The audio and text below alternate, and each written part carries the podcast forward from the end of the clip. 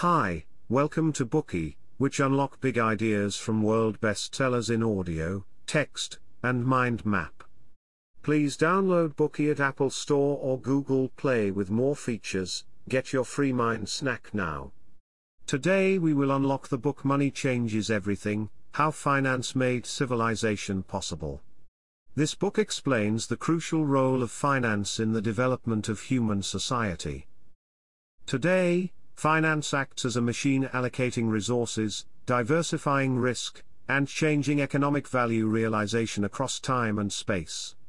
Throughout history, finance has been the trigger for the creation of writing, math, and the concept of a contract. It has been a significant force behind civilization's development. How does the machine of finance function? And how does it advance the course of society? The book Money Changes Everything How Finance Made Civilization Possible discusses these ideas in detail. The author of the book, William N. Goetzmann, is a leading American financial historian. He is the Edwin J. Beinecke Professor of Finance and Management Studies and Faculty Director of the International Center for Finance at Yale University. He grew up on the Yale campus and was deeply influenced by the intense academic atmosphere. This inspired Goetzmann to go on to have a stunning financial career, becoming the president of both the Western and European Finance Associations as well as a research associate for the National Bureau of Economic Research. Throughout this time, he studied in depth the financial history of several countries. For the past 20 years, he has focused on the comparison between European and Chinese financial development and innovation. He gives us an in-depth summary of Eastern economics in a world dominated by Western financial ideology. With this book, Goetzmann invites us to consider the unique and powerful insights found in the East and how they may affect modern economic policy. Next, we will outline the three significant points of the book. Part 1 Finance allocates resources through time and other dimensions. Part 2 Finance is a significant driving force behind civilization's development. Part 3 Finance has been an integral part of the development of modern human society. Let's begin the first part Finance allocates resources through time and other dimensions. Finance is like a time machine that magically brings forward or delays the realization of economic value. For example, in agricultural societies where overall economic productivity is low, poor households often suffer from food shortages. They may have exhausted their food supply from last year's harvest, and they won't harvest this year's crop until next month. So what can they do? That's where finance comes into play. Low-income families may borrow their way out of trouble. They can borrow grain, or money to buy grain, and return it when they harvest or sell their crops. Of course, the lender adds a certain amount of interest to the repayment, but through the financial mechanism of borrowing, a bridge between present need and future supply of food can be created. With this system in place, the value and functionality of food in the future can be accessed in the present. This example is the ancient foundation of finance. In more developed economies, this concept has evolved from a method to stave off starvation, to the basis of our society. A perfect example is the way we use mortgages to purchase homes today. People who have just joined the workforce rarely have enough money to buy a house outright. It can take several years if not decades to save up the necessary funds. What are they supposed to do? Just like the farmers, they can use finance as a time machine. Of course, finance doesn't literally allow buyers to travel into the future to purchase a home, it moves the value of their money instead. They can use the promise of future repayment to secure a bank loan, thereby raising the money to buy a home immediately. Finance's role as a time machine also encourages entrepreneurship. Individuals who have no money, but a burning ambition to start a business can secure the necessary financing by getting a loan. They plan to repay this loan with the future earnings of their business. Without finance, only people who have already amassed a fortune can realize the dream of entrepreneurship. This would greatly hinder economic development, and many of the companies we now know as titans of industry would never have gotten off the ground. This point was previously discussed in our bookey entitled Sapiens, A Brief History of Humankind. Finance can not only allow us to access future economic value but it can also postpone present monetary value for access in the future. For example, annuities and pensions require current money to be deposited in a social institution. When retirement or another agreed upon situation occurs, people collect the social institution's capital to access their stored economic value. In addition to bringing forward or delaying economic value realization, finance can reallocate capital so that money flows more efficiently in businesses.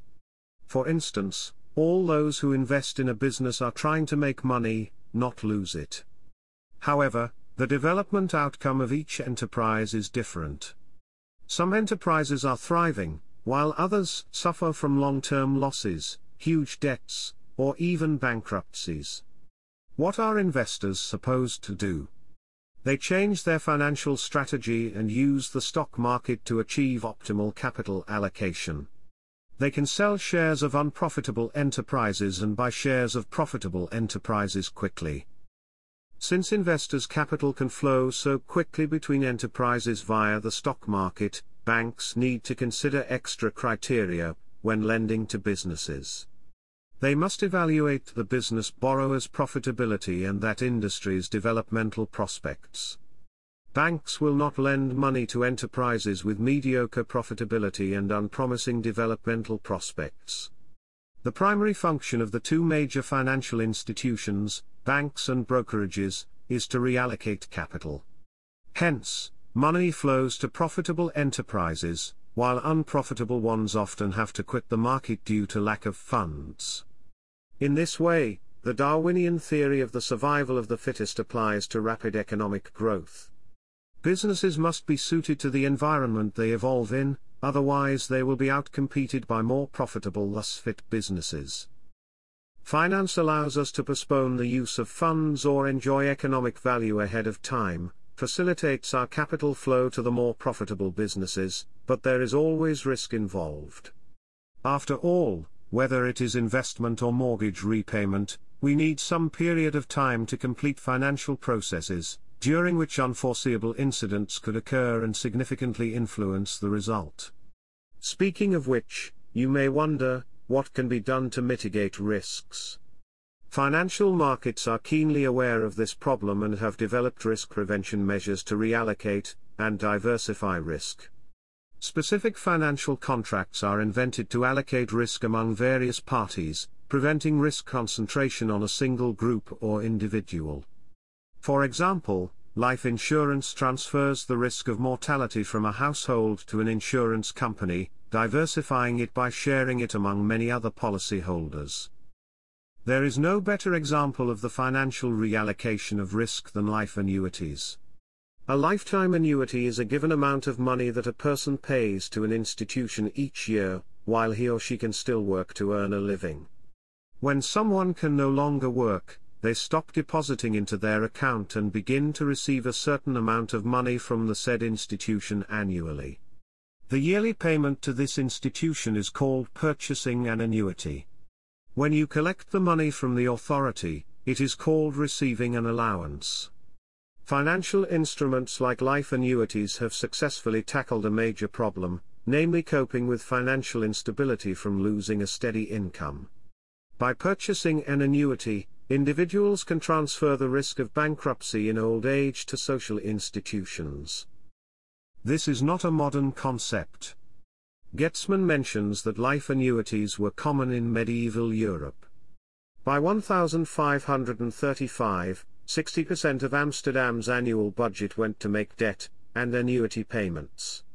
Today, purchasing annuities is even more prevalent and sophisticated. The American Social Security system allows annuitants to receive periodic benefits from the government once they choose to cash in their account. Moreover, these annuity payments are linked to wage rates. As inflation and living standards rise, wages are increasing, and so are annuities. In this case, senior citizens can benefit greatly from the pensions they receive. Such is the role of finance in hedging and diversifying risks. That concludes the first part of the bookey. Finance allocates resources through time and other dimensions. Finance can bring forward or delay the realization of economic value and reallocate capital to more profitable enterprises to promote economic development. Furthermore, it can prevent and diversify risks and provide security for contract participants. Today we are just sharing limited content. To unlock more key insights of world-class bestseller please download our app. Just search for B-O-O-K-E-Y at Apple Store or Google Play. Get your free mind snack now. Dir hat dieser Podcast gefallen? Dann klicke jetzt auf Abonnieren und empfehle ihn weiter. Bleib immer auf dem Laufenden und folge uns bei Twitter, Instagram und Facebook. Mehr Podcasts findest du auf meinpodcast.de.